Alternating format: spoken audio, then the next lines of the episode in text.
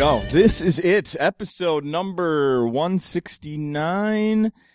No Laugh Track Podcast. My name is Justin Severson, the host. Thank you very much for listening, streaming, downloading. If you haven't yet, you liked last week. That's why you're here this week. Subscribe if you haven't yet. Please, thank you, Circle of Heat, for letting us play their music as always. Back for a third time. Hello. Episode 4, episode 62, and now 169. 169. It's Sean Patton, dude. Wait. I probably have said this every time, but I'm going to say it again because tradition is why we all exist. You have the most Minnesota name. Mm-hmm. It's, I forget the Severson part. Yeah, thank you. Justin Severson. Mm-hmm. Just right there. That's your superpower would be you could turn into a hot dish. I could turn into a hot dish. You know, it's funny you say that, Sean, because I don't cook, and neither does my fiance. Okay. Very rarely. I could turn into a walleye right now. Well, I stopped at the grocery store on the way home from the podcast last Wednesday, and I was really hungry for a big dinner. And I was like, well, I don't cook, but I know the one thing that Ashley makes. Walleye? No, tater tot hot dish. So what is a tater tot hot dish? It's tater tots, just a bunch of meat, I imagine. Some cheese, beef. Obviously. We're in the Midwest. Some cheese. Yeah, on top. Vegetables? Is that does the tater tot already double as the vegetable? But I've been trying to eat healthier. Walleye. Speaking of that, fish. We're trying to eat a lot more fish, even though I'm terrified of mercury poisoning. Yeah, like you have to eat a lot of goddamn fish. You have to basically only eat fish every day for 2 years. Sardines. Love sardines. Really? Oh, love sardines. Is that it? Why is that? Do you love sardines? I did as a kid, and now no sardine sandwiches, man. I did as a kid. I had an uncle. Oh. I had an uncle, sardine uncle. He would always have him around. Come on, uncle. Justin, try one of these with me. Just always have a can of sardine. Uh-huh. I mean, I'm not like a hobo on a train. I don't like love. Neither was my uncle. Yeah, but if I were gonna be homeless, I would want to be a train hobo eating sardines and singing songs and baked beans, which are good cold. Yeah, man. But also, that's the problem. Full of salt, right? No, look at the ingredients on that can. High fructose corn syrup. Oh yeah, especially in those good sweet baked beans, home style. Oh God, you can make baked beans up. It's not hard. You actually have to bake them. I'm serious. You actually have to. Yeah, you actually do have to bake them. But you learn little recipes like that, and you realize, man, it's also kind of fun. Chopping up Brussels sprouts and mushrooms. There's so many delicious mushrooms. We just got a new knife set too. I should be more into it. Yeah, it's fun. And it's a good time. Because you told me. Do your listeners know? Oh, yeah. Mm-hmm. Yeah. About your congratulations. Yes, thank you. That's a good time to hammer out some relationship issues or just have good relationship fun. Or good, while you're chopping vegetables. This, Jesus Christ, listen to me. I'm having like Martha Stewart Tourette's. It's a good time to. That's not how she talks. That actually was kind of close. I feel like 2 times ago I was on this podcast. I was like, yeah, man, women should sit on your face. That's how you do it. And people should, if they have never heard your episode 4. You told the story of the smoke rings. Wasn't that part of it? Which the guy wrote you a check. Jesus Christ. Yeah, I did tell that story. Yes. Yeah. Oh, yeah. Crackheads. You never know. One of the best stories ever. Undercover crackheads. Oh, thank you. Anyways, Martha, back to your story. Yeah. I don't know. I just feel like now good relationship time as well. Cutting up some criminy mushrooms for a nice stir fry. But yeah, it's good. I guess maybe I'm an adult now, and I don't care about, or maybe you never really did. Part of me thinks that everything that we consider adult, we would have all been into at 18 if we would have known about it. We were just told, nah, that's adult stuff. You want to be, who cares? Video games and staying out all night and fuck responsibility. But then you actually get into some responsibility, and you're like, this isn't bad at all. I enjoy taking care of business. Yeah, and it's kind of fun. Oh, I see when people used to when Facebook was full of people posting pictures of what they made for dinner, you know, I'd roll my eyes. I don't give a... But when you do actually take that time... Yeah, I'm fucking proud. Yeah, you're proud. Even if I, because I, you know, I've taken small steps, like you put a pot roast, you know, in the slow cooker all day. Yeah. And then put some barbecue sauce on it. Is that cooking? Yeah, I guess. I didn't do too much work, but when I'm standing there eating it, yeah, I'm fucking proud. Yeah, man. Damn proud. Ingredients going into a thing. Uh-huh. That is cooking. Uh-huh. I think that is actually a definition. If you put the thing into a cooking thing. There was a recipe. If there's a recipe involved. Right. If you have to wash your hands before because you will touch some sort of thing that you eat, that's cooking. You're cooking. By the way, you just to wrap up the because I need to get this out there. People are going to go crazy. Minnesotans will listen to this. What? The main ingredient, one of the main ingredients for the tater tot hot dish. Oh, shit, go. Is cream of mushroom soup.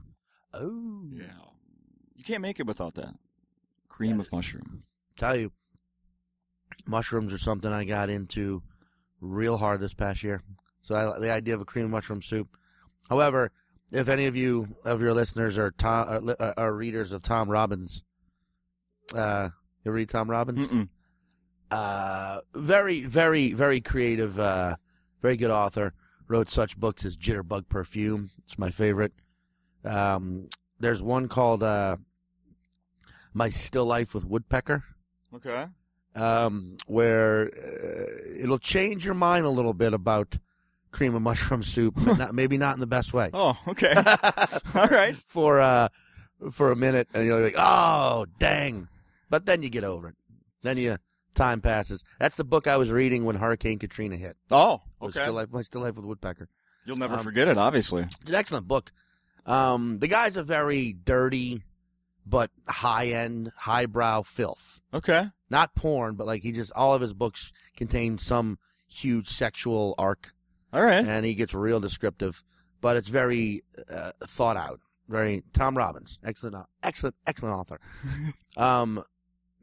No, it's not called My Still Life with Woodpecker. It's called just Still Life with Woodpecker. I'm thinking of My So-Called Life, a show I was not watching when Katrina hit, but I was probably watching when Hurricane Andrew hit in the 90s.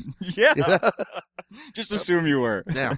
It was always on. Right. It was always on whatever TV you were on. Yeah. But I caught up with a few episodes of Best Bars in America. Oh, yeah, man. This week. Yeah. I love that show. Yeah. Well, it's over. Sons of bitches. Well, it was actually Jay and I's decision more so. Ran out of good bars. No, a lot of people, because there were so many cities we didn't go to. We didn't go to Denver, which we really pushed to go to Denver. We wanted to go to Denver bad, but we didn't. We went to L.A. again.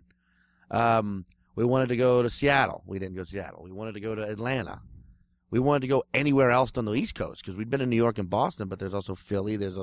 We went to D.C., but we wanted to go to like the Carolinas, Savannah. Mm-hmm. We didn't go to Florida, and we didn't want to, so that was good. We wanted to go back to New Orleans. We wanted to go. There were so many places. We did Chicago twice, which is good because I think personally, and I'm a New Orleanian. Right. New Orleans and Chicago are the two best drinking cities in the country, if you ask me so far. And I look at you not sucking up to Minneapolis. Yeah. No, I love Minneapolis, but Minneapolis, you know what actually I loved about Minneapolis was... Because you did an episode from here. We did, and there was two of my favorite spots were here. Psycho Susie's. Mm-hmm. That place was fucking bananas, dude. Like, everything about that place was fun as hell. Mm-hmm. They have a boat. Yeah. They'll take you out on a goddamn pontoon boat. But, Psycho Susie's and there was a place it's right next door to Psycho Susie's. I can't even recall what it's called right now because I was hammered. That's a funny part. People hit me up online or in person like, where was your favorite spot to go to? And I'm like, did you see the show? We're really drunk. Yeah. But the place, it's right across the park from Psycho Susie's. It's where we ate pig head. That spot was excellent. But what I liked, Minnesota is one of my favorite cities in America. It has nothing to do with the bar scene here, which is very strong. It's just like Minnesota is one of these cities where everything that people move to cities for, in the hip cities, and I hate fucking using the word hip, but anything that's in Portland or in Austin or in New York or L.A. even, you can find in Minneapolis. Uh-huh. This is a very artistic, very, creative-minded, progressive-minded, open-minded, fun-loving city, but it's just a tundra 8 months out of the year, so it doesn't get all this, quote-unquote heat. Right. No pun intended, but which is why it's great, because it remains this, secret, no one ever – Minneapolis just kind of flies under the radar of, excellent cities to live in, and I think that's what keeps it great, is because you don't have this goddamn influx of just shithead yuppies who still want to feel awesome and young when they don't realize that's just a state of mind. You don't have to move into the suburbs. You don't have to move to a condo in the suburbs. You can still live in whatever city you're living in and enjoy your life. No, you're going to all flock to Austin. Or Austin is a great city, but in about 5 years, it's going to collapse on itself. It's just growing too fast, and it doesn't have the infrastructure. And you don't want that here. Because here, at their base levels, Minneapolis is a far more interesting city than Austin. Austin's a cool place, but it's all about the music there, and it's all about the music scene, and it's in Texas. Whereas here, it's you got music, but you've also got theater. You've also got... I wonder if there's one person listening that just was like, why the fuck is he ripping on Austin, Minnesota? They had nothing to do with it. No, there was an Austin, Minnesota. Yeah, there is. I mean, dude, one of the great, there was a great fucking hip-hop movement that came out of Minnesota. Oh, hell yeah. The backpacker hip-hop movement, fucking Atmosphere. Yeah, damn right. The big Atmosphere. Sage Francis. I don't know if he was actually from here, but. I guilted a kid once out of a ticket to Atmosphere outside First Avenue. The show was sold out. Yeah. And I didn't want to pay more than face value. And everybody was, scalping. And I told the guy, I said, do you think Slug, the lead guy, I said, do you think Slug would appreciate you making extra money off his tickets? Or would he just want another fan in there? Oh, you're right, man. Oh, man. I couldn't believe it works. That's how you can't fucking guilt backpacker fans. Like, oh, shit, you're right. That's why we're backpacking. We're not about the money. Yeah. Dude, rhyme sayers. Mm-hmm. But was Aesop Rock? I know who that is. Not Aesop Rocky. Not that guy. Yeah, I know. Yeah. I'm trying. Aesop Rock. I don't know if he is. I can't. I don't know if. I know he lives in Portland now, but I think he was originally part of that rhyme sayers. I was on the label. He was. Yeah. I knew a guy that worked there, and he used to send me CDs. So I got some Aesop Rock. His album Labor Days is still one of my favorite. I think it's a fucking masterpiece. Yeah? It's such a great album start to finish.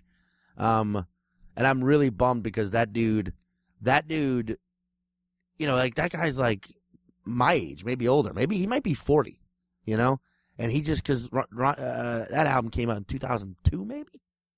That I'm talking about? Labor Days? Anyway, I just wish he was still doing more live touring, and I just wish he was doing more stuff. And it is confusing that there's now a guy there's now a fucking guy named Aesop Rocky.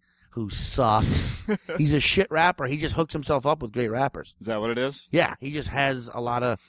I mean, my favorite MC right now is Kendrick Lamar of, the young crop.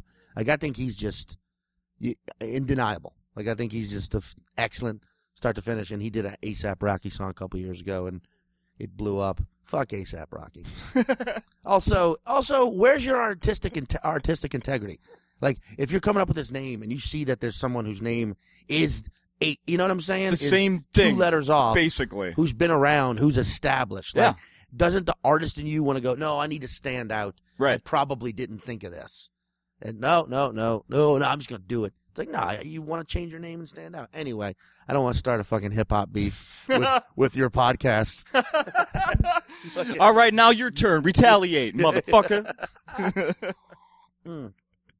Yeah, I think Minneapolis is an excellent city, but New Orleans and Chicago, New York bars close at 4, but there's so many fucking bars, and there's so much to do in New York, and it's great, but Chicago has way more of a drinking culture.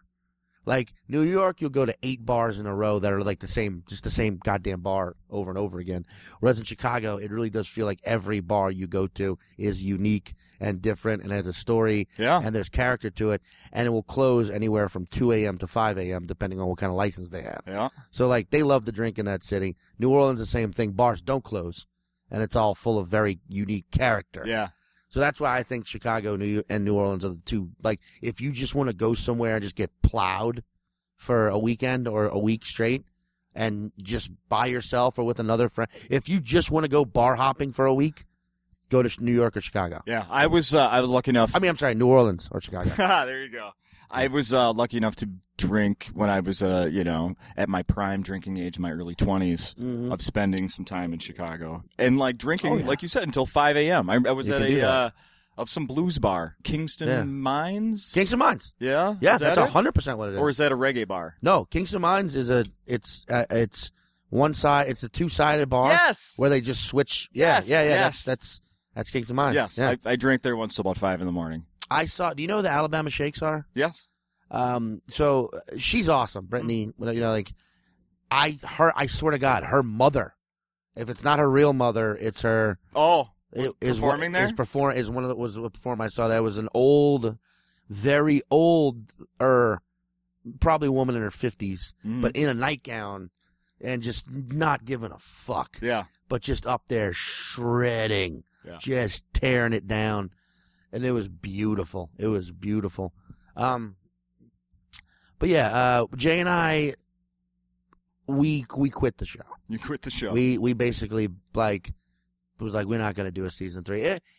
Everyone would come up and say things. Everyone says things like, it's a dream job. Oh, that's the best job. Oh, how would you not want that job? And it really, because it became a job. And because it wasn't fun. Like, if it was documentary style, where we just walked into the bar and the cameras were rolling and they just captured what they could and we really got into it. Like, that's why Anthony Bourdain's show is so good. If you watch any of his, I haven't seen the second one, but No Reservations, mm-hmm. he tells his camera crew, like, don't interrupt, but get as much as you can, but don't interrupt. We're not going to repeat. We're not going to ask people to say things again or do things twice. Just shoot it, and we'll make it up in editing. We'll make it up in post. And if you notice, that's why there's all that narration in that show, because a lot of times you'll notice even on the show, it's like, oh, we didn't see it happen, but here's the birth of the baby lobster that we're going to eat, uh-huh. or the Komodo dragon fetus. Now we are now dining on, you know? Yeah. But in Best Bars, which is how a lot of unscripted TV works, it was just a lot of fuck. You walk into a bar, oh, there's just magically 2 seats available, or did this producer spend a fucking hour figuring that out with the lighting guy? That's what happened, right? And we're sitting down, and then it's like, oh, we got to do it again because my hair looked weird, or oh no, Jay and Sean got to switch because Sean's beard's too dark and it's absorbing the light, or oh boy, oh Jay, can you say that again? Oh, Jay, can you say that one more time? Oh, Jay, just repeat that. And we're doing it with, and a lot of times, or the bartender. Like, hey, bartender, come back in, give them the drinks. But remember, Sean's drinking the beer, Jay's drinking. And, like, the bar staff that we're working with, they're not actors. Right. So they're, like, after you make them do it once, they're coming back in now all, like, whoa, did I say that right? Or the enthusiasm's gone, and then we're trying to make up for it. And it was a lot of just stop, start, and dealing with drunk assholes walking up and trying to get in the frame. And then we're drunk now, so we're not holding back. And we're just like, get this fucking guy away from me. Hey, dude, do you mind? You know, and then, excuse me, sir. Yeah, we get you, man. We're trying to do our job right now. Yeah. And the producers are idiots who can't fucking. Unscripted reality TV is the worst. Wow, the worst thing to do. I didn't know I'd get this reaction in. Yeah, man, it wasn't fun. It wasn't fun. It was a lot of just like, there's an old joke. It's a unscripted reality TV producer and a camera crew walk into a bar. Stop. Start over. Camera wasn't rolling. An unscripted reality TV producer and a camera crew walk into a bar and cut. Stop. Can we do that one again for sound? And also, start the joke faster. Go. Oh, a reality TV script producer and cut. You messed up you said reality script producer when you say reality. There it is. Yeah. But that's it. It's just which makes sense if you're shooting a fucking movie or a TV show. Right. Obviously you go into it knowing you're going to do that. And everyone around you's an actor, a professional performer. But when you're doing it in a reality situation and you're all about trying to capture the magic of the moment and you have to keep fucking stopping because these dumb fuck producers all wish they were filmmakers. They all wish they were filmmakers, but they're not. They never had the balls to try. So they're trying to manipulate reality now when they don't realize that you manipulate it in post. You manipulate it in the editing room. You let it fucking happen in reality. And no, you maybe can't see what it's going to be right there. That's why it's called editing. What did these guys work on before that? They created Top Chef. Okay. So everything was done like Top Chef style. Okay. In that dramatic format. Now, Esquire, the network, great people. Okay. Every single person involved in the Esquire network, I wish them all the best. Like, they're really trying to do something unique. It was the production company that they hired to do Best Bars, whose name I won't say out of professionalism, but they're called Magical Elves. Out of sheer fucking realism, they just didn't get what this show could have been. This show could have been the best fucking show on TV. We had comedian guests. We had Aisha Tyler, Kyle Kinane, Rory Scovel, Al Madrigal, James Adomian, Bill fucking Burr. I can't think of the rest, but we had Mike Costa. Yep. I just watched that one. Detroit. What's the fucking kid's name from the show Undateable? Brent Morin. Did I say Bill Burr? Mm-hmm. Did I say the fucking master Bill Burr? Like, we had Bill fucking Burr. Yeah. You know, and like, there was, it should have been so much better. But every time we had a comedian guest on, we would just be going and yapping and making each other laugh and having fun. And inevitably, one of the shithead producers would step in and be like, all right, but you guys, you got to make this more about the bar. You got to talk more about the bar. Can you ask Kyle Kinane what he thinks like about the wood? Because the wood's made out of, it's really interesting. It's old firewood from a camping lodge that the owner's father owned. So and that's very interesting. So can you ask Kyle about that? Maybe ask if his father ever owned, you know? Like, no! How about Kyle continues telling this fucking story about the time he had to outdrink a Crip in Chicago or he was going to die? Yeah. You know, like, I don't think Kyle has that story, but he has stories of that magnitude. And they didn't get that, like, no, it didn't have to be about the bar. It had to be about us enjoying ourselves in the bar, which is all people need to see. And then they go, oh, those guys had a fucking fun time at that one bar in L.A. We should go there if we ever go to L.A. where Kyle Kinane and Sean and Jay were drinking. Yeah. And they just fucked that up every time. Oh, it made me so... Like, for example, when we had Bill Burr, we were at a stupid tequila bar. And, you know, we're drinking the tequila, and Bill's there, but they just send him in late to make it look like he just showed up. Look who's here! So Bill walks in, and he's like, Bill, get a drink. And he's like, I don't really like tequila. You got a scotch? And we immediately fucking fall out laughing, as does the bartender / owner. She's like, ha, ha, ha. And they're like, wait, cut. No, Bill. No. Could we get you to drink a tequila, though? Because it's a tequila bar. And then the bar owner, she's like, oh, no, actually, scotch is, I do have a good scotch collection. Like, and she pulls out like a Macallan 12 and like a Lafroig 10-year, which is my favorite scotch, even though it's not the fanciest. And then like Johnny Walker Blue. And she's like, I've got this good scotch selection. It's the only other, I don't mind serving him a scotch. And they're like, well, but it's a tequila bar. And she's like, it's fine though. Who cares? Exactly. And then we finally get him a fucking scotch. And then we're just having stories with Bill Burr.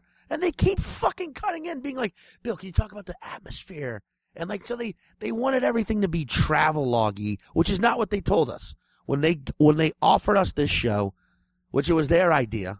And then they cast Jay, and then they cast me. Okay. But they told us. We were like, it's not going to be a travelogue. It's going to be you guys having fun at bars and then talking to the people. And then it was, and we want you to have your comedian guests on because we wanted you guys to be funny, but we also want the guests to be funny. And it was just like, well, Nate Bargatze, one of the best fucking comedians on the planet. We had him in D.C., and they only let us have him for one bar. And so he's on for like half an hour because they fucked up the schedule. They were like, we got to get to the next two bars. And I was like, let's just take Nate with us, man. Jay and Nate and I are friends. We've all known each other for like 8 years. Yeah. We can talk this out and just drink and have fun. No, you're right. We only had half an hour for Nate, who is a fucking wonder kid. Yeah. Never mind. Bye. Hilarious comedian. We got to get to this bourbon infusing raspberry drink spot. It's a bourbon infusing raspberry drink that they make. That doesn't even make sense. But, you know, we got to get to this place where they serve beer super cold. And, oh my God. I don't want to be an asshole, but I'm going to. I know it just shut down. But it was called Polonaise. Nice Polonaise. Yeah, that place. Mm-hmm. It just shut down, right? If they haven't closed the doors, it is, but yeah. Right. And who gives a fuck? Like, who gives a shit about that fucking place? I'm not trying to be an asshole, but like, come on. It's an old Polish restaurant with a shit dive bar next to it that plays. They play polka. Yeah. It's not that fucking interesting to me. Psycho Susie's, a giant tiki bar where they'll take you out on a pontoon boat. Yeah. That's interesting. Uh-huh. Oh, an old polka spot where you can eat garbage pierogies and hang out and listen to music that no one truly gives a shit about. I know I'm saying that in Minnesota, but I don't show me 25 polka fans and I'll show you 20 people who thought you were talking about a card game. All right? But we go to this fucking place, and the producers, you know, they always go in and prep the place for about an hour before. Sure. And they're like, oh, the bartender, you guys are going to love him, so we want you to just focus and talk to him. Yeah, the old guy. The old guy. So we're like, okay. Did that make the episode? I didn't even saw it. I don't know. Yeah. But we go, and it's not like this guy was boring. He was just an old, we were just like, all right, so how long you been working here? And he's like, about 18 years. And then that's it. And we're like, okay, cool. So, I mean, as a bartender, do you like just pouring beer? Do you enjoy making a cocktail? And he's like, it's whatever the customer wants. And it's like, okay. So what, you ever see anything crazy in here? I mean, this bar's been here a while. It's a old school bar. You see nuts? Nope, nothing that crazy. Just like, and he's not being an asshole. He's just a friendly old man. Yeah, right. But he's not a TV personality. No. So then it got to the point where we were just like, so what's your shoe size? 10.5. Just because we knew 10.5. 10.5 regular. We're asking him questions like, so Ford or Chevy? Right. And he's like, I drive a Toyota. You know, we're just like, and we're looking at the producers like, can we end this now? Keep asking me questions, I'll answer, but I won't give you anything. Right, but it was no offense to that guy.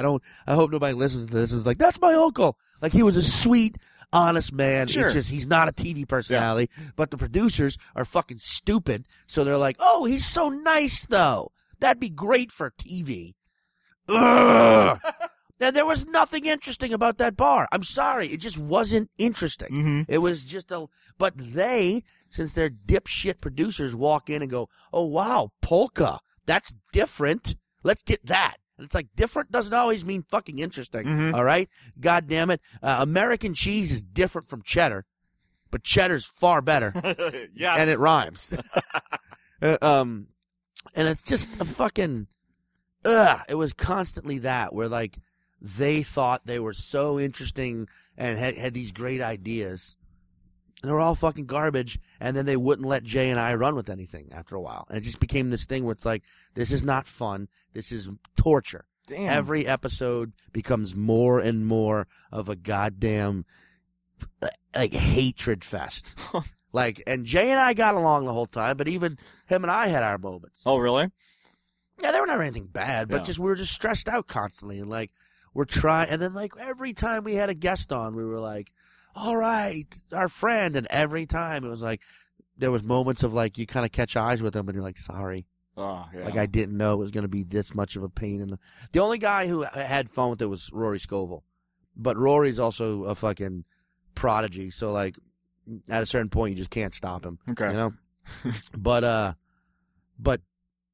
it's just, I don't know. And so we quit the show. And I'm happy that it happened, and it was fun, and it was two seasons, and I learned a lot, and I saw a lot, and sometimes people come out to shows because of it, and that's great. But if you're going to come out to a show and you like the show, like my stand-up first. Mm-hmm. Well, I'll talk to you about that world. Mm-hmm. And maybe then, if I like you, we'll get into Best Bars. But the people who, like, corner me and are immediately like, oh, my God, we love the show. We've been to all these bars. And let me just tell you something. More bars. Here's bars you should have gone to. Are you going to go to these bars? It's like, don't do that. Let's not do that. I'll be nice to your face. I got to take a deep breath after you just saying that to me. You know what I mean? Yeah. I get that still. Where I get emails from people. I get emails from... It's not that many, but it's been enough now from people who work at bars in, you know, Scranton, Pennsylvania, or, you know, Pittsburgh, or like other cities we didn't go to, just being like, here's all the things, man. You need to come see this bar. I've been to bars before where the owner recognizes me and then takes me on the tour of the bar. And at some point, I usually am just nice about it and just like, oh, cool. Well, thank you. But there's been so many times I want to be like, hey man, this doesn't matter. I'm not gonna. It's not gonna make the crew come here. Yeah. Like, I don't pick the bars. Neither does Jay. Esquire does. And we're not coming here probably. Yeah. Because this is a bar. You're more bar rescue. Right. Or I've had to tell people when I can tell they're starting to give me the pitch, I should be like, hey man, I'm not involved with the show anymore. And then they immediately turn on me. Aw. Now I'm just another patron. I'll take that drink from you right now. I'll take back that silver card status. I'll take back that platinum status. You can't just drink for free and bang my wife. What else have you been doing in the last year?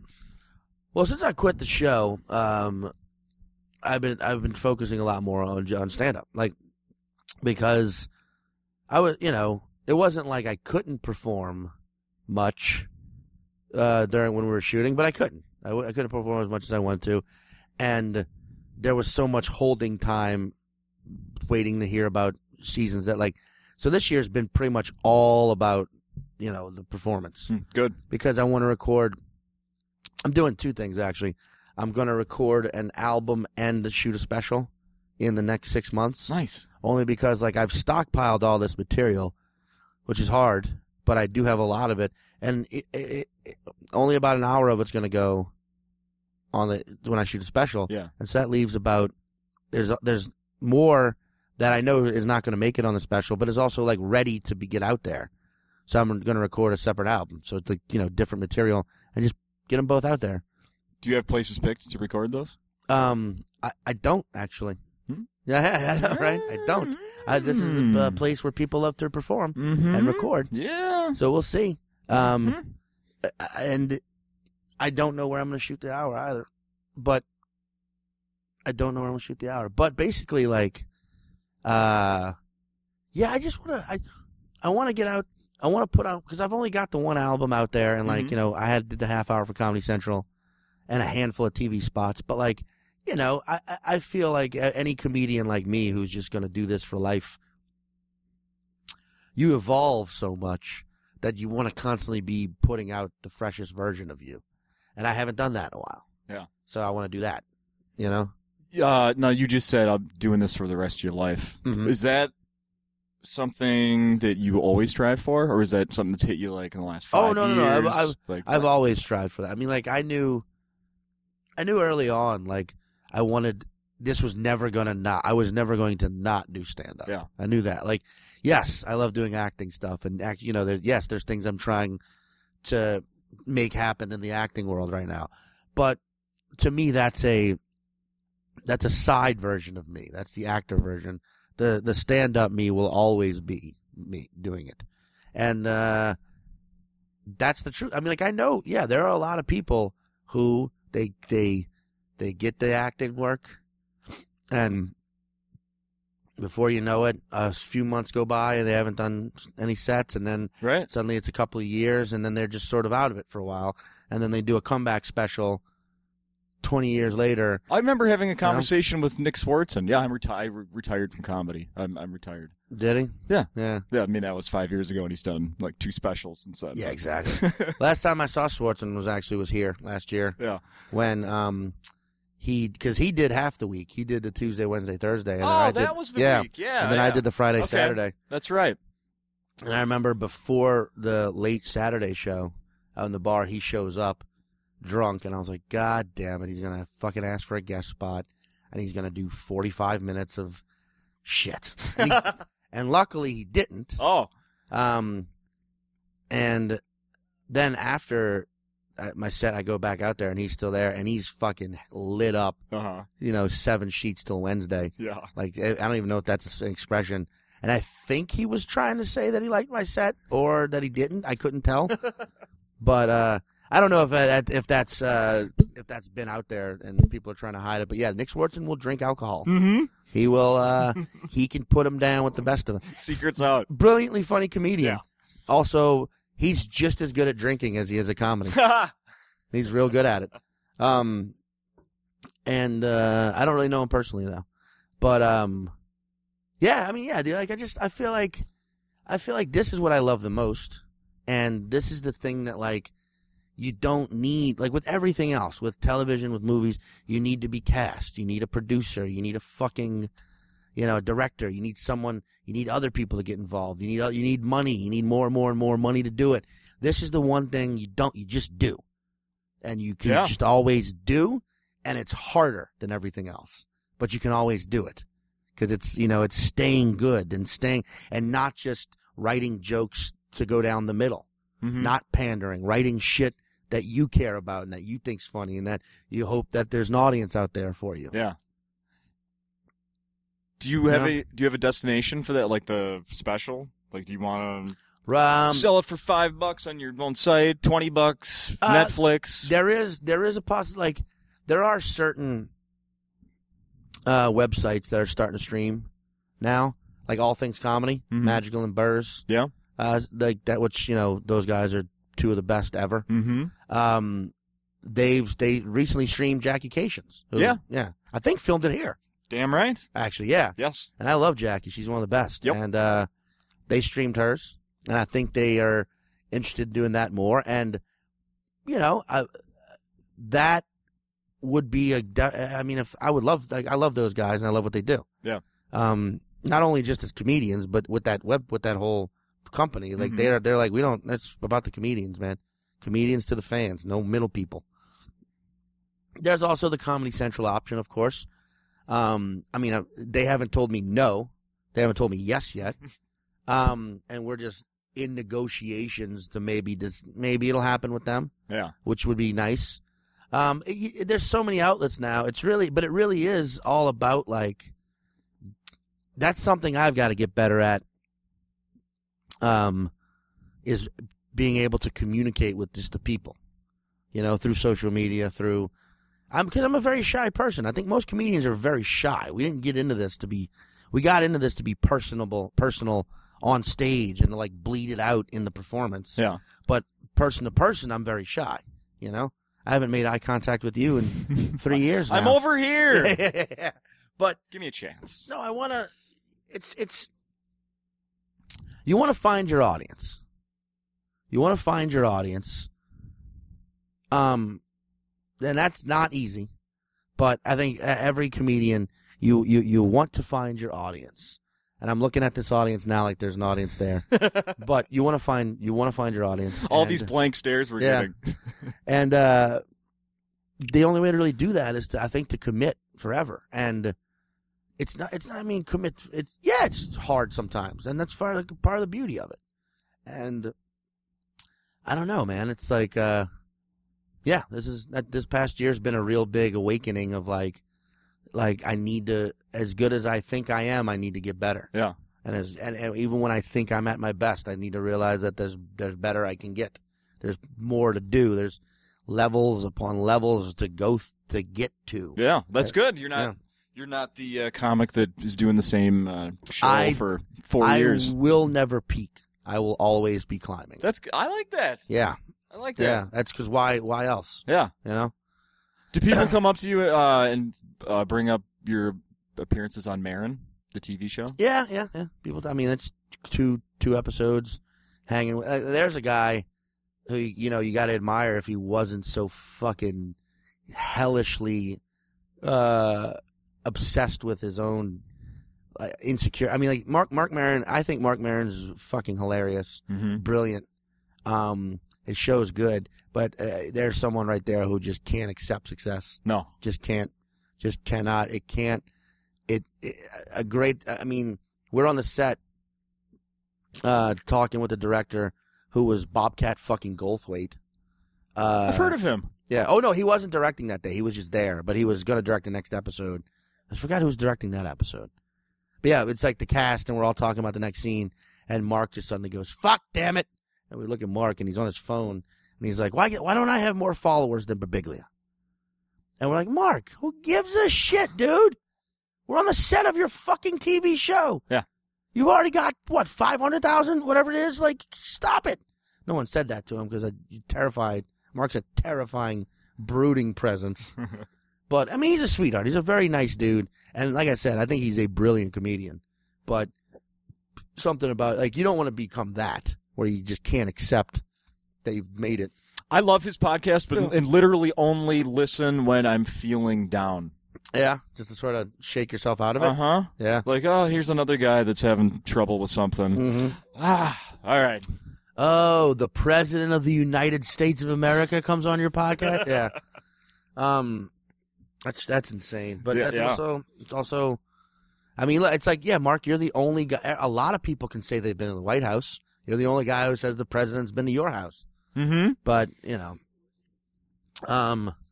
that's Mark. But, I mean, yeah, like, people bring up Marin. But it's funny because people bring up Schumer a lot. And Amy Schumer's a wonderfully nice human being, and I think she's great, beautiful performer, fucking brilliant comedian, really. And the show's great. I was only on one episode, and I was only for like 4 lines, and she was nice enough to just give that part to me and let me sort of run with the lines. It was fucking, and Neil Brennan was the director of that episode. Oh, okay. So yeah, it was like they were both nice enough to be like, here's the line, but just sort of do it your way. And in and out in 45 minutes. Yeah. It was great. And, but people always bring up, like, so you were on Amy Schumer? I was like, oh, one episode, season 1, for probably 75 seconds, maybe 80 seconds. Yeah. You know? You can start telling people that was the Emmy season. Yeah, exactly. Yeah. Yeah. Man, she's just a prime example of fucking how goddamn stupid and idiotic social media. The sycophant, how they praise her, and then there's one somewhat racial, not even racist joke she tells years ago, and people try and turn on her. Yeah. It's like, fuck you all. Yeah. Fuck you all. You cannot, you know what I'm saying? You cannot give your pioneer shit because they had to fucking draw their swords at some point. You know what I mean? Uh-huh. Like, how do you think they got to where they are? Damn right. You know? Like, they got a little dirty to get fucking great. Yeah, we all got to get a little dirty to get to a certain point to become great. I hate that shit. I hate that digging up people's past. Did you know that locally here there's a lot of controversy about some names of lakes because they may or may not have owned slaves? Oh, well, that's okay. Then if that's the case, you're gonna have to trace everything back to the beginning of history, right? Like, so focusing on the past doesn't help. It's learning from it and changing it for the future. But what the fuck is changing the name of a goddamn lake going to do for those slaves, for example, if they were slave owners? Yeah. Is it going to, they could finally be free of their shackles in heaven? No, it doesn't work like that.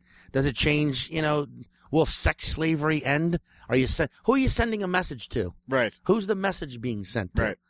Just don't name another lake after a guy. Maybe do a little research next time you name a fucking lake. There's 10,000 of them. I'm sure there's at least 2 grand that haven't been named yet. That's true. I don't know. It's just, it's not, because here's the thing. If I believed that every internet, every publication or every time someone went after, if I believed it was all truly being done in the name of righteous human interaction, I'd be behind most of it. But it's not. It's all of it's done in the name of selfish, self-righteous, attention-wanting bullshit. Mm-hmm. Everyone's doing it because they want to be the next voice. They want to be the next online sheriff of human interaction, and you're not going to be. And There's always going to be something that someone says or something that someone does that hurts another person's feelings. That's life, and it's necessary, because getting hurt is what makes you a stronger fucking individual, and we all need it on some level. And to try and stop it obviously isn't working. No. But to try and make each other stronger against it so that it no longer has any power when someone tries to hurt you, that's the play. The fact that we're not doing that sucks. But that's, if you look at some of the strongest people, it's because they went through some of the shittiest shit. Sure. And they're not harping the whole, like, we all need to be nicer shit. They play the, you need to be stronger card. And I'm not saying some fucking kid who was molested by 8 uncles needs to step it up. No. That's a case where you're like, no.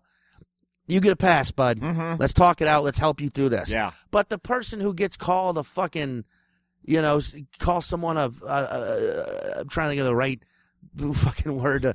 Someone who gets picked on in school. Sissy. For being a, no, if you're, look, dude, we all get called, and I don't want to upset your listeners, so we all get called the derogatory word for gay when you're not a jock. Correct. And not saying that word is fucking acceptable now, 'cause that's not at all what I'm trying to say. Right. But what I'm trying to say is, instead of just constantly policing the world, looking for people who are going to say shit like that, making them more prone to say it now, it's about taking the individual and being like, these people don't matter. Mm-hmm. These people are fucking idiots that will one day probably you will step on. You will crush their stupid skulls walking like the king that you are. The reason they're going after you is because you're unique and you're individual and you're beautiful, and people are terrified of beautiful things. So don't mind them. That's what we need to be doing. I am going to, honestly, I want to play, all these episodes are saved. I want to save this and play it back to my daughter. I have 2 daughters, and neither have really experienced that, I'm fearing when it happens of the, bullying. It'll happen. Coming home, having a really hard time right. with, the bratty kids at school. Right. Can I just play this for them? Your great pep talk. Everything I just said? Yeah. Yeah, of course. Yeah.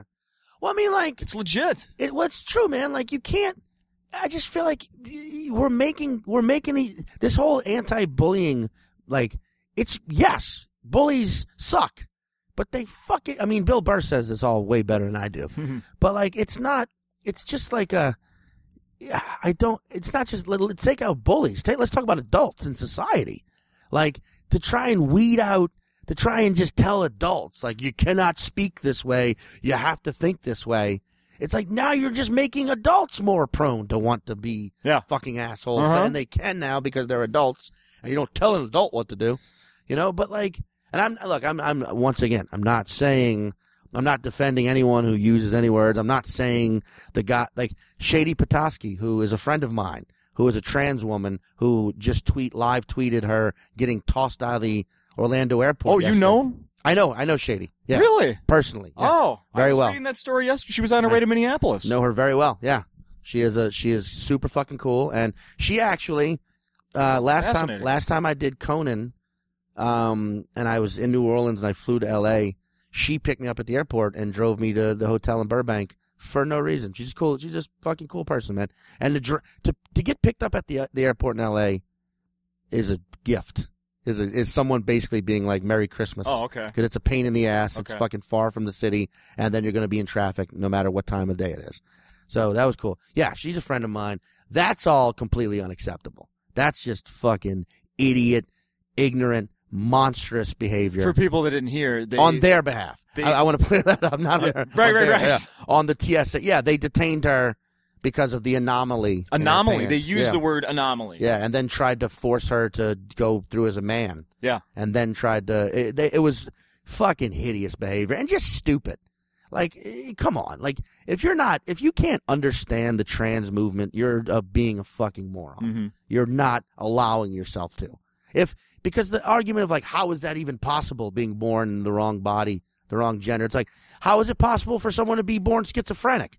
How is it possible for someone to have multiple personality disorder? How is it possible for someone to be born a sociopath? Mm-hmm. How is it possible for someone to be born with Down syndrome? That's none of these are chosen. None, and I'm not comparing any of these to, being very clear about that. I'm not comparing transgender to these things. You're calling it a handicap, clearly. No, it's not what I'm doing. No. What I am doing is pointing out that through the birthing process, a mistake can be made, and someone can come out ill-fitted, which is what transgender is. You're a female born as a male, or a male born as a female. It was something went wrong, and it needs to be corrected. It's not a big fucking deal. It's not even that weird when you think about it. So, yeah, what the TSA did in Orlando, they should be fucking ashamed. Like, that is just ridiculous. But, so I'm not defending anyone. I'm not saying Shady needs to fucking beef up. In this situation, no, it's all them. That's a perfect example. Yeah, it's all the people coming at her are fucking monsters. I'm saying, though, the kid who's kind of fat, who get, you know, or the adult who's a bigger fucking person and is getting fat shamed or something. It's like, no, we need to. That's going to take the adult in this situation. Be like, hey, buddy, you are a little chubby, but who gives a fuck? Yeah. You're a human being, and it's who you are, and this is how you live your life. Fuck, don't even fucking listen to those assholes. What about adults with braces, though? I mean, that's, come on, get your goddamn braces taken off. What are you, 12? No, I'm kidding. No, I mean, that's the thing. Like, you should also not pick on people. Yeah. That's just a rule of thumb. No one should be that insecure past the age of 15. Or let's say 25, where you have to shit on people. Let that go. Did you say that because that's when you stopped? No, because that's when I realized that 15, everyone should still be very insecure. Yeah. But 25 is roughly the, all right, you should be enough of a human being at this point to not have to be an asshole to strangers or to people different from you. And in fact, we should reverse the whole goddamn thing. Bully shaming. Why aren't we bully shaming? I'm all for it. Because, and I know people are like, no, you can't. No, yeah, you can fight fire with dynamite. Yeah. Put the goddamn fire out. Like, you should be allowed to just reverse it and just get back. Like, fuck you, bully. What's wrong with you? Why are you? Excuse me. And then they break down and we learn why they're a bully. And then we're the bullies. That's probably why we can't bully shame. The person in my life when you say bully that I think of, once we were experimenting with drugs one evening, and he out of nowhere punched me square in the balls and made everybody laugh. That'll happen. Yeah, I wish death on this guy after that happened. Yeah, That's how fucking pissed I was. That was 20 years ago. Yeah. Now he's like the greatest guy. We're Facebook friends, and he's like a deep thinker, loves his wife and daughter, and it's just like, is he the same guy? Dude, there was a guy in high school who bullied me. He bullied everyone. He's a fucking piece of shit named Andy Voltz. I don't give a fuck. That's his real name. Look him up. He was just a fucking all-around bully piece of shit. Tried to fuck me once, though. Tried to, like, in the college years of our life. I was in Hammond, Louisiana, Southeastern Louisiana University. A bunch of my friends went there. I was in Baton Rouge, half an hour away. A bunch of us go there to party. Andy Voltz is there. My ride leaves, whatever. I end up staying at his place. He's like, hey, you fucking crash with me, Pat, and fuck you. And then he makes me food, and then he keeps trying to get me to sleep in the bed with him. And I'm like, I'm going to sleep on your couch. And he's like, why do you want to sleep in the bed with me? What's wrong? And then he comes out in his underwear. What? Because clearly he was a fucking closeted homosexual. And he beat up on people because we were different. We were, and then now we were 21 years old, and he's trying to get me to come drunkenly sleep in the bed with them. And then the next morning is fucking, get the fuck out of here, Pat. You still doing here? I'm like, fuck you, dude. But he was just a total scumbag piece of shit. Picked on everyone, fucked with everyone, punching, nut slapping, a lot of aggression towards everyone around him's testicles. Yeah. A lot of humiliating, because he was a strong guy. A lot of, like, putting you in a chokehold at parties. Oh, yeah, that's fun. In front of people. That's fun. To the point where you're like, I'm going to pass, please. And be like, no, kiss me on the cheek. Kiss me on the fucking cheek. And you're like, oh, God damn it. I can't breathe. And then he lets you go, and now you're just humiliated. And everyone's like, are you okay? But doesn't want to talk to you because you're the guy who just got made look like a fucking fool. Right. Did that to me a lot. What's up, chicken wing? Yeah, just a fucking chicken wing, huh? That was your... that fits for that, doesn't it? Chicken wing. Oh, yeah. Chicken wing. Yeah. Ah, I see. But I haven't looked this guy up, but the last time I saw him was over Mardi Gras maybe 10 years ago, and his life didn't seem like it was going anywhere nice. So fuck that guy. I hope it's worse than when I fucking saw him. Because that's what happens to people like him, which is why I think we need to take the individuals of life and just realize, like, anyone who is a pure piece of shit is because they are literally, like, that's not literally, they are figuratively. There you go. Let's use the right word there. They're figuratively pieces of shit. And their lives are never going to be better, and yours is, because the reason you're being fucked with is because you're different. Yeah. Because there's something to you. And that goes for, especially if you're an adult, you know? Because it's not working the other way, I don't think. Not enough. You know? But that being said, what got us off on this rant? I don't remember, but I like it. Me neither, yeah. We've been doing it for almost an hour, so I don't know. I shouldn't take up too much more of your time. But before what? Oh, go ahead. I was going to say you had a story about a bachelor party. Oh yeah, let's squeeze that one in here. In May, we went to my best friend's bachelor party in motherfucking Cuba, and we tricked him good. All right, there was 10 of us. Right, we work out this whole Cuba. We work it out, plan to go to Cuba. We went through Canada. This was in May. The embassy wasn't open yet, so it was still sort. It was just a few months ago, but it was still sort of like, you can go maybe if you want. Are there tourist brochures for Cuba? Absolutely not. Yeah, I didn't think so at the time. Now I think they're starting to open up flights to Cuba. At the time, the only flight to Cuba in May was a chartered JetBlue flight out of New York. That was a chartered flight. So it's good for 10 people. It's going to be a fuck ton of money. Yeah. You could also go through Mexico. One of us went through Mexico and ultimately got ripped off by the ticket he bought online was an airline that didn't exist. And then he had to pay at the airport in Cancun. He had to buy another ticket to Cuba, which is a quick flight, but it was a lot of goddamn money. Sure. And then when he got that ticket, the plane was oversold. So he had to wait for the next flight, which is hours later. So it was a hassle for him to go through Mexico. The other we all went through Canada. Canadians have been going to Cuba forever. There was never an embargo with them. So they are tons of airlines and set up. And it was very easy. We just they were like, we don't care that you're Americans going to Cuba. We're going to get money. Mm-hmm. We'll set up we'll help everything. We'll be your travel agent. But to the bachelor, he didn't know. So we pulled the wool over his eyes.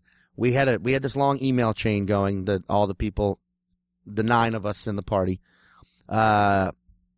discussing it. Then we started another one, and there was and we accidentally looped in the bachelor. His name's Darius. We accidentally looped Darius in, and it was like, hey, sorry, we're starting another chain just because the other one got a little bit cluttered. So anyway, for Toronto, it's going to be fun. So we set it up we're going to Toronto for his bachelor party because his uncle lives there, and he's like, Darius, his uncle set up, we're going to go to a Mets fucking Toronto Blue Jays game. Yeah, yeah. We're going to hang out. We're going to go we're going to go to the Niagara Falls. It's all this dumb shit. And then eventually Darius responded okay, well, I guess we're going to Toronto. That's cool. And then we all were like, oh no, who put Darius on here? Right. And then all made a point to look like anyway. But he didn't care. He wasn't being shitty. He was just oh, cool, Toronto. So then he gets to Toronto, and we're like, fuck you, dude. We're getting on another flight. And we also packed you a separate luggage. Oh, I was going to ask, yeah. Leave your luggage in this locker at the airport. We're going, fuck you, man. So completely tricked. Wool completely pulled over the eyes. He had no clue, and he was blown away. So we get to Cuba. It was fucking outrageous, man. Because here's a few things you got to understand about Cuba that the first night we spent at a resort in Varadero, which is all, it's just a resort with other Canadians and Europeans and Cubans. And it was fun, but it's resort. You know what I'm saying? It's kind of all inclusive. So everything's in really small servings and there's yoga and rumba classes everywhere and Zumba. And then there's a beach, and the beach was nude. We didn't know that until we got to the beach. We're like, oh, this is okay. Let's all act like we think this is. They all act like we're not affected by this. Just nude, beautiful, gorgeous Cuban fucking women. Yeah. Ugh. And beautiful European women everywhere. But then that was only one night. Then we go to Havana, And when we get to Havana, which is a 2-hour bus ride through like rural Cuba, which is insane to witness because it's like, oh, wow, this is like, this isn't America. This isn't gas stations. This is side of the road huts. And like you pull over and get a margarita or a pina colada or a, they don't actually have mojitos in Cuba. That's a total mojitos and Cuban sandwiches. That's Miami. Okay. It's from Cuba, but it's fucking no, that's not a thing in Cuba, you know? But it's like you pull over, there's like bars on side the road, but they're little huts. You could buy a Che Guevara hat. But it's not like, you know what I'm saying? It's just not like the highways here you're so used to. Uh-huh. And that was the thing that got to me the most over 5 days in Cuba was you don't, not only do you not see any American franchises, you don't see any franchises because it's communist, right? Sure, yeah. So it's not capitalist, it's not about the money, you know? So they, and that fucked with me because a few days in, I think I experienced some anxiety that I think was based on like my, because you go to fucking Beijing right now, you're going to find a McDonald's. Sure. You know? And they're communist too, but differently, I guess. A different, or they just don't have they didn't have the embargo. Right. You know? But there was like there's a dependency, I think, as an American, I developed on just seeing a Starbucks, which I don't fucking care to go. Like when I'm in Amsterdam, I went into a McDonald's just to see if they really call it a Royale with cheese, which they don't, which was disappointing. Or maybe they changed it. When I was in Germany. Stop asking. Yeah, when I was in Germany, I ate at a Burger King only because they have something called a breakfast burger. So it's a Whopper with then eggs, bacon, and cheese on top of the already made Whopper. It was good, wasn't it? It was fucking amazing. Yeah.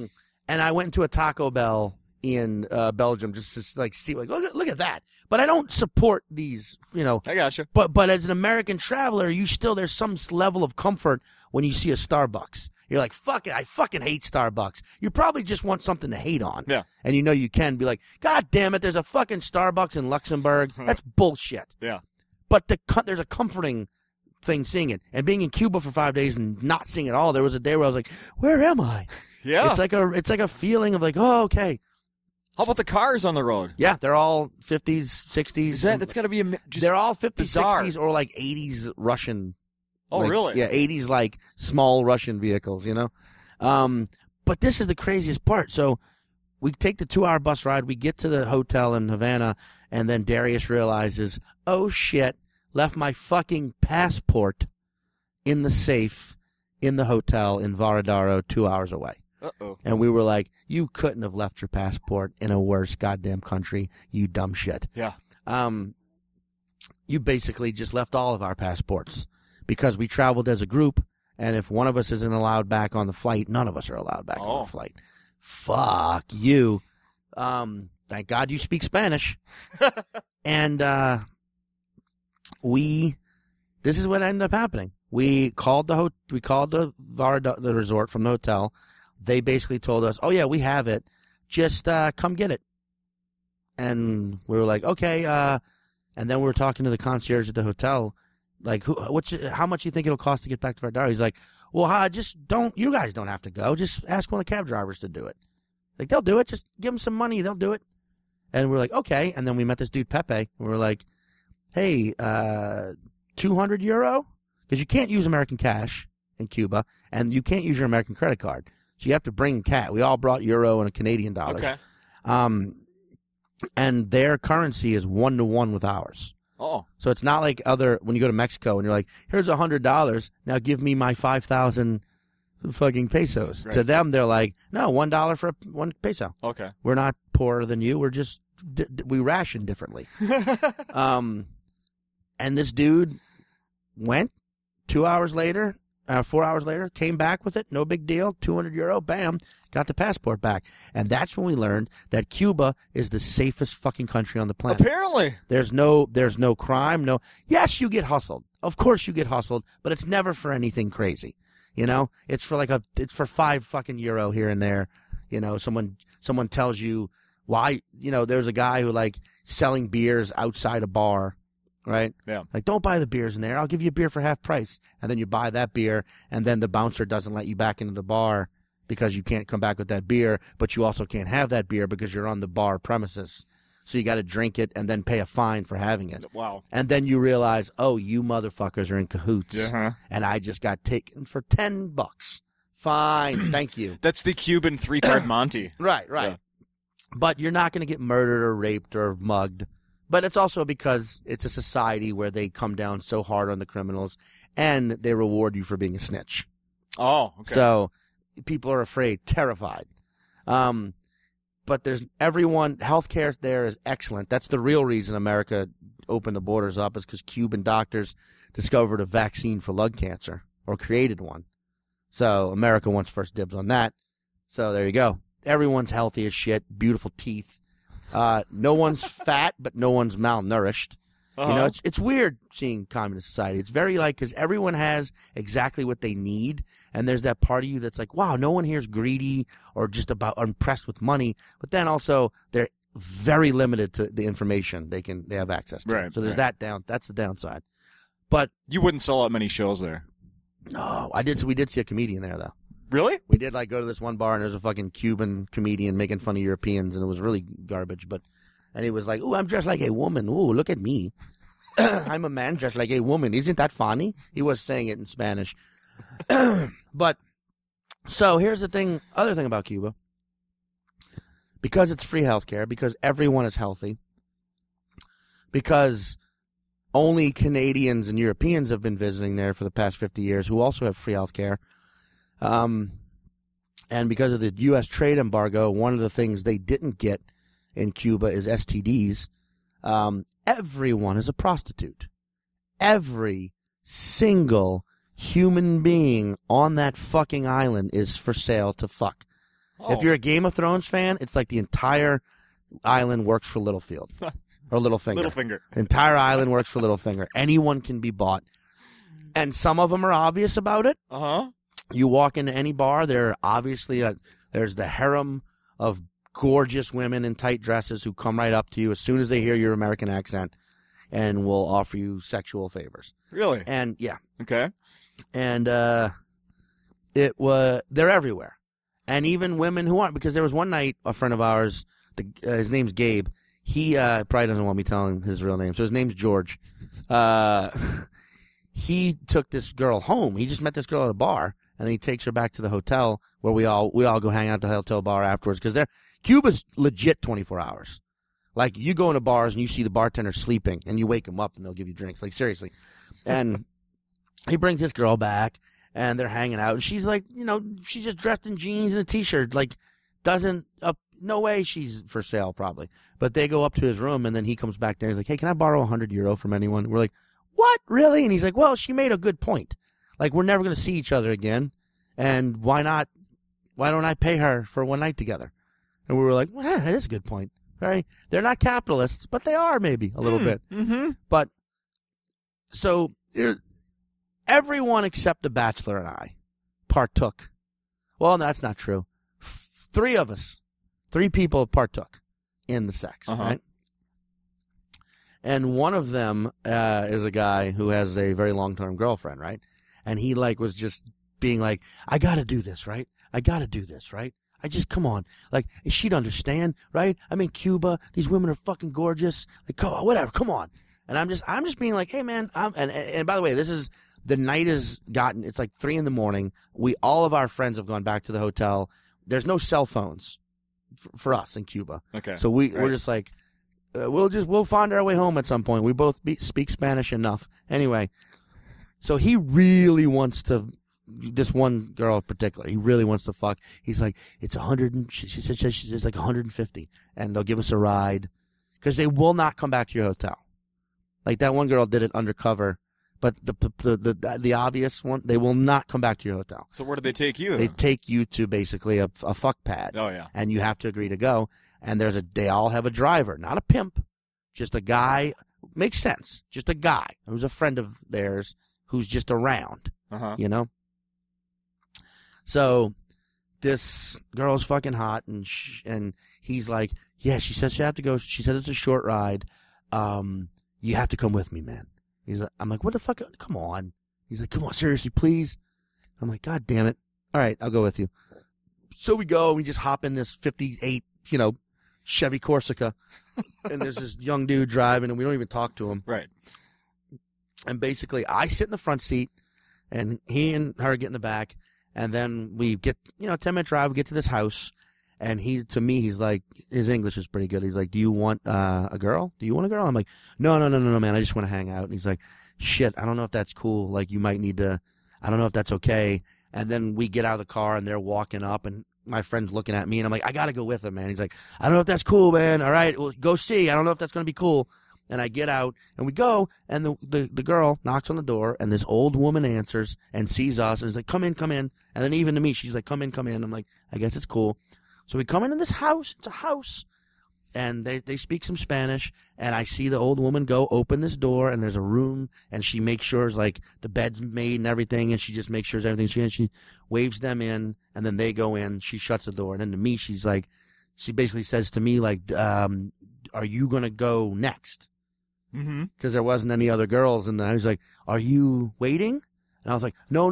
I'm just here with my friend. Support me, amigo, whatever. And she's like, oh, okay. And she makes, like, the...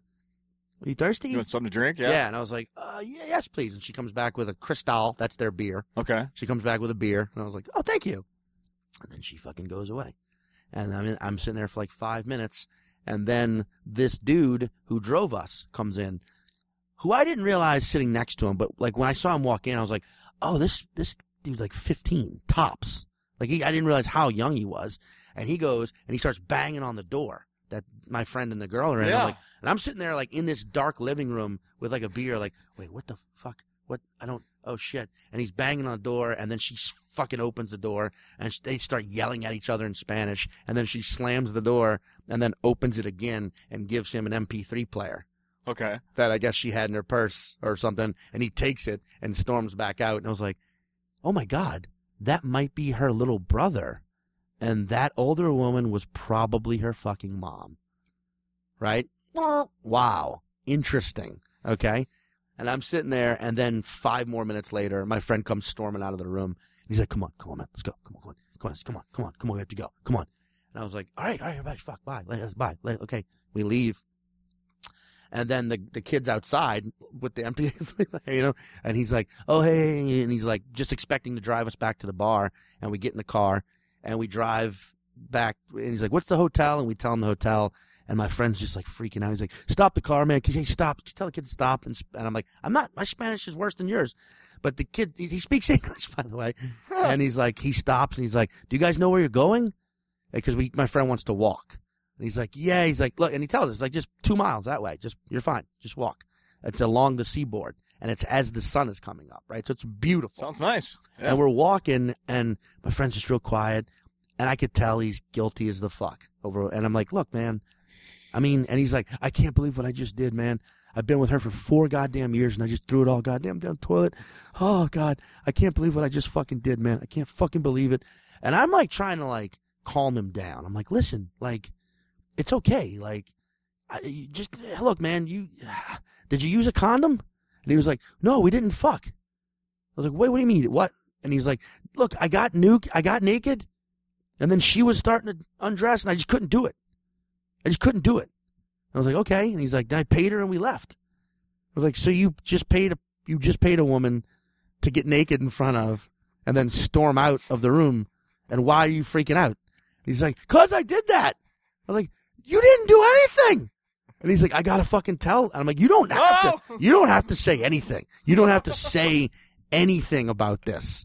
Anything. And for the rest of the trip, the next 3 days, he was just this wreck. Oh no. This destroyed human being who would go home early every night and half the time wouldn't even come out with us. We still had an amazing time. Yeah. Like one night we met the cigar czar of the former cigar czar of Cuba.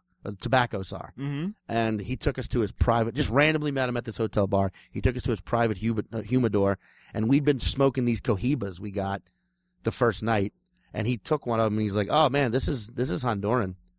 Like, you guys have been smoking fake Cubans even in Cuba. No. Let me hook you up. And wow. He gave us all a Monte Cristo for like an actual, for free. Uh-huh. Didn't charge us. And that was when it was like, oh, that's a Cuban cigar. That's a fucking Cuban cigar. I get it now. But the guy in question, his name was Ryan. I shouldn't say his real name, but his name was Ryan. When we're flying back, he's like, "Oh, I'm going to tell her."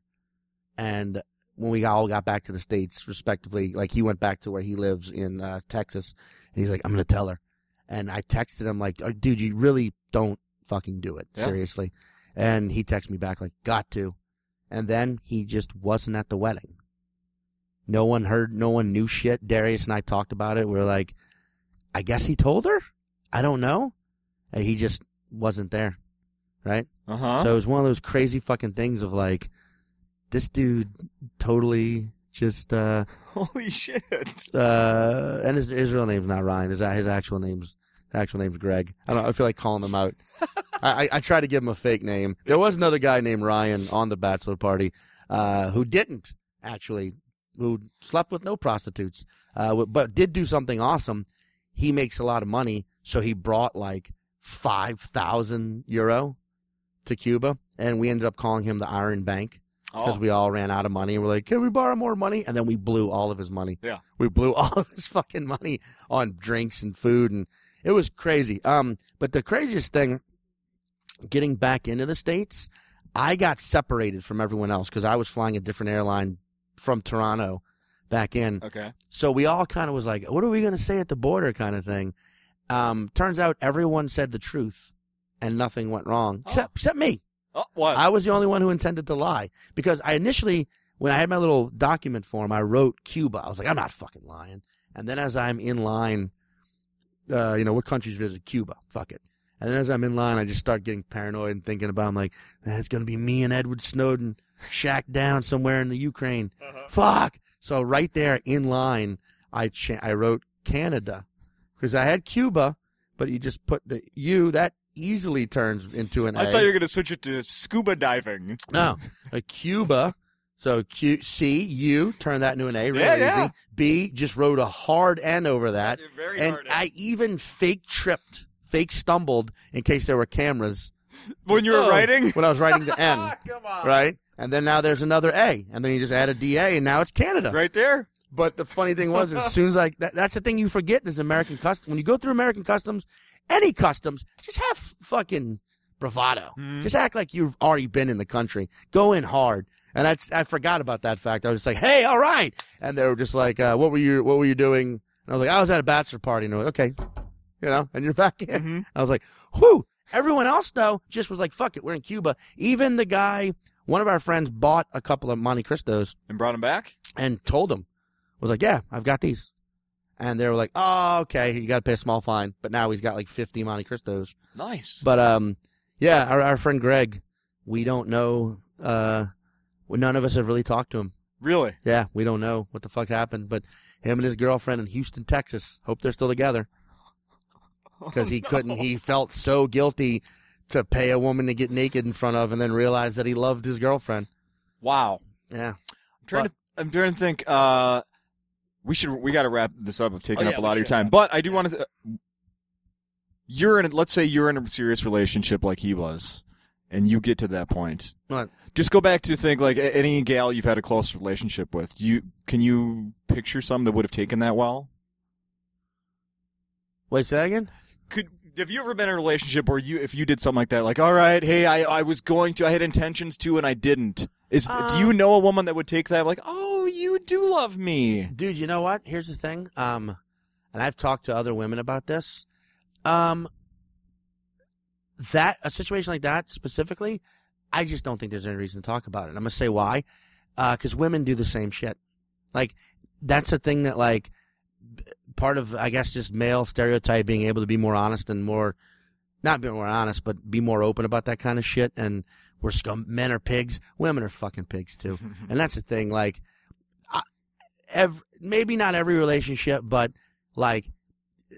Every like sexual thought you've had or any time like you've had these things where like about another woman or there's times where like you've maybe hung out with at a bar for three more drinks with a girl you kind of knew and flirted your ass off and went to the bathroom and had that thought of like, am I gonna? No, I'm not. I love this person. And then you left. She's done it too. Yeah. Your girlfriend has done it as well. It's human nature and you just got to accept it. So shit like that, no. You don't talk about it. You don't bring it up. You let it go. You just accept that it happened on that end too.